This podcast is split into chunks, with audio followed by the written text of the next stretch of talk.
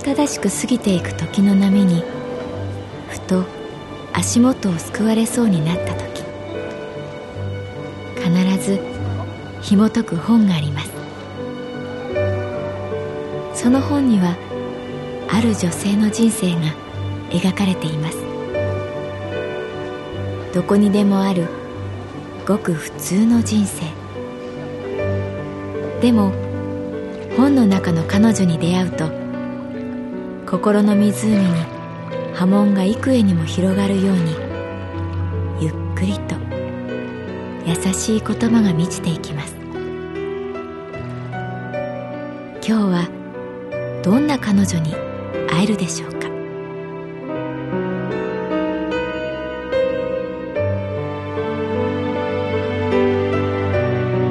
サウンドライブラリー。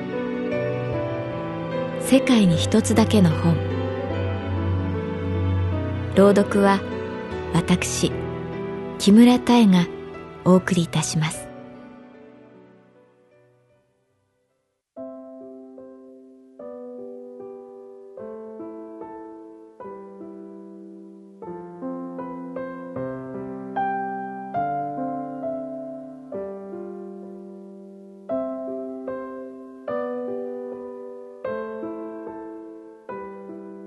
私の名前は月原かな子。38歳。旅行会社に勤めている。かなちゃん？正蔵寺さんがね亡くなった。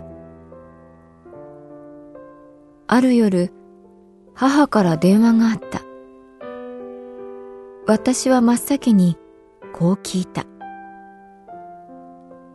どこで？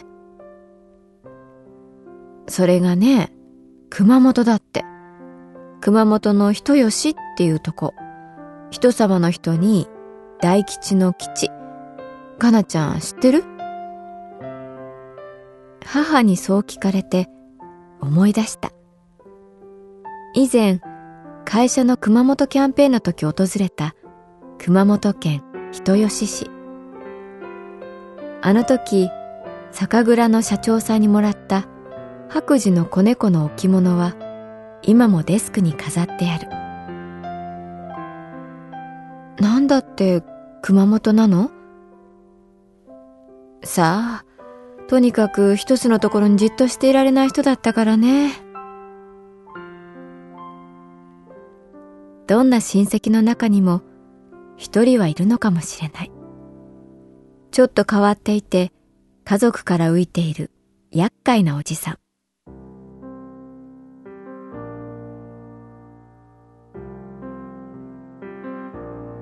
正蔵おじさんは父方の親戚。問題ばかり起こすので有名だった。絶縁状態にしている親戚も少なからずあった。父とは幼馴染だったので、我が家にも何度か遊びに来た。母は正蔵おじさんが好きではなかった。必ず借金をせがむから。父は母に内緒でよくお金を渡していたらしい。警察官の親戚が泥棒に入っちゃ、格好がつかないからな。母に問い詰められた時、父がそう言ったのを覚えている。正蔵おじさんは三度のご飯より掛け事が好きだった。麻雀、競馬、競輪、ボートレース、何でもやった。一度、私がまだ小学三年生くらいの時、正蔵おじさんが両腕に抱えるほどの松阪牛を持ってきたことがある。この時ばかりは、父も母も笑顔になった。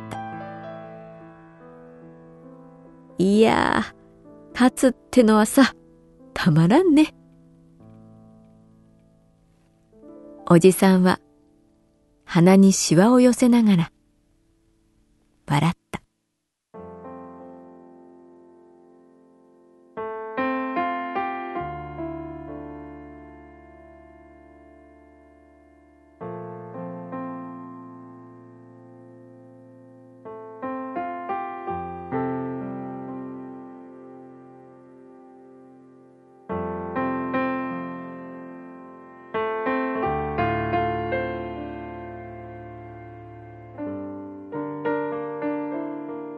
正蔵おじさんは親戚中で一番の厄介者だったけれど、子供たちには絶大な人気を得ていた。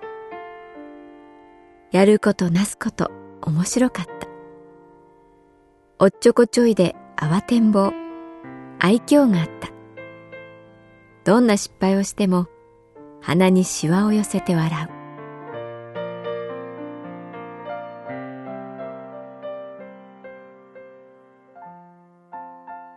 例えば、ある法事でのこと。私は小学5年生くらいだった。親戚中が正座する中、回し昇降が行われた。香炉と抹香がお盆に乗って回ってくる。正蔵寺さんは一番最後でそのお盆をお坊さんがお経を唱える御前に置きに行く役割だった。何かしでかしてくれる。そんな期待で子供たちはおじさんの行動を大注目している。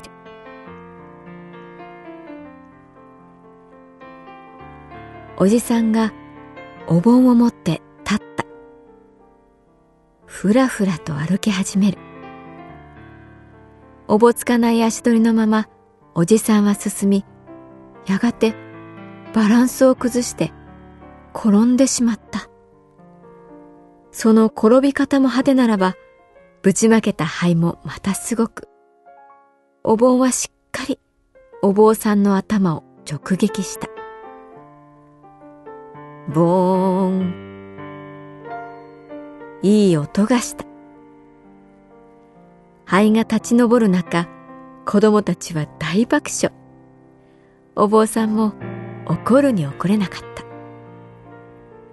へへへ、すみません。足、しびれちゃって。おじさんは頭をかきながら笑った。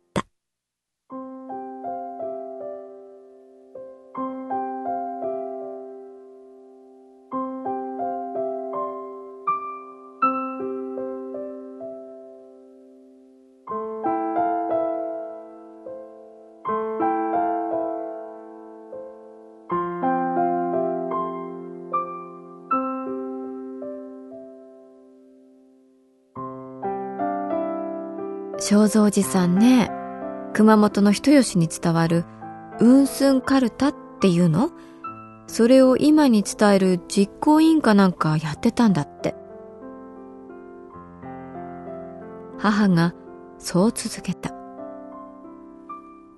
運寸カルタ母は自分で調べてみたらしい。熊本県指定重要無形民族文化財ウンスンカルタ。江戸時代に流行った4対4で対戦するカルタゲームのこと。今や人吉熊地方にだけ残っているポルトガルから伝わった遊び。うんともすんともという言葉の由来と言われている。運はポルトガル語で1のこと。スンは最高という意味。ちなみにピンからキリまでのピンやキリもポルトガル語らしい。人吉の鍛冶屋町では今もウンスンカルタ大会が開催されている。それにあの正蔵おじさんが参加していた？おじさんらしいといえば、おじさんらしいなと思った。おじさんね、町の人気者だったらしい。子供たちからギャーヨカって呼ばれてたんだって。ギャーヨカ？ギャーは熊本の方言ですごい。ヨカはいい。すごくいい人ってことだって。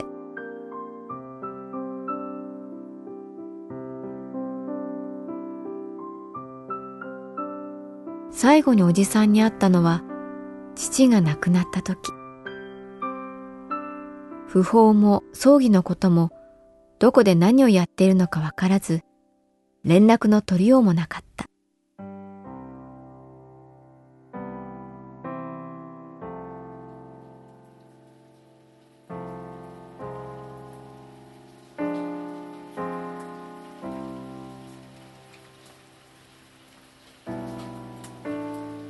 初七日も過ぎたある雨の夜。真っ赤なアロハシャツのおじさんが玄関に立っていた。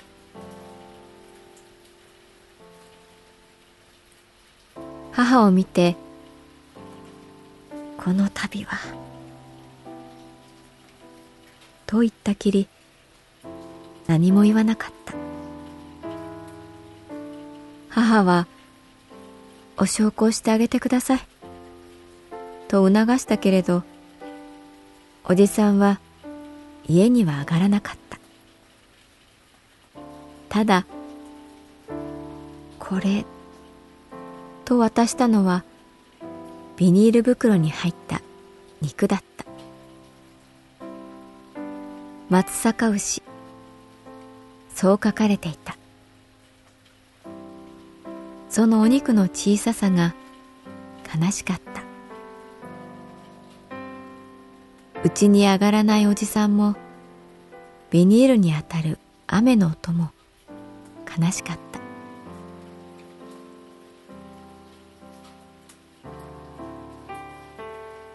いろいろ世話になって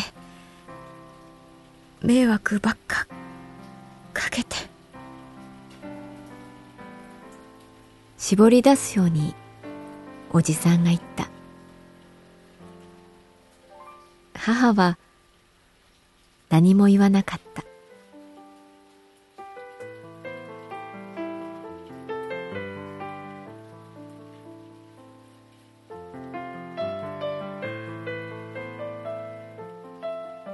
正蔵寺さんは深く頭を下げて帰っていった。父に対して頭を下げたのだと思った。運と寸。一か最高か。おじさんらしい。また思った。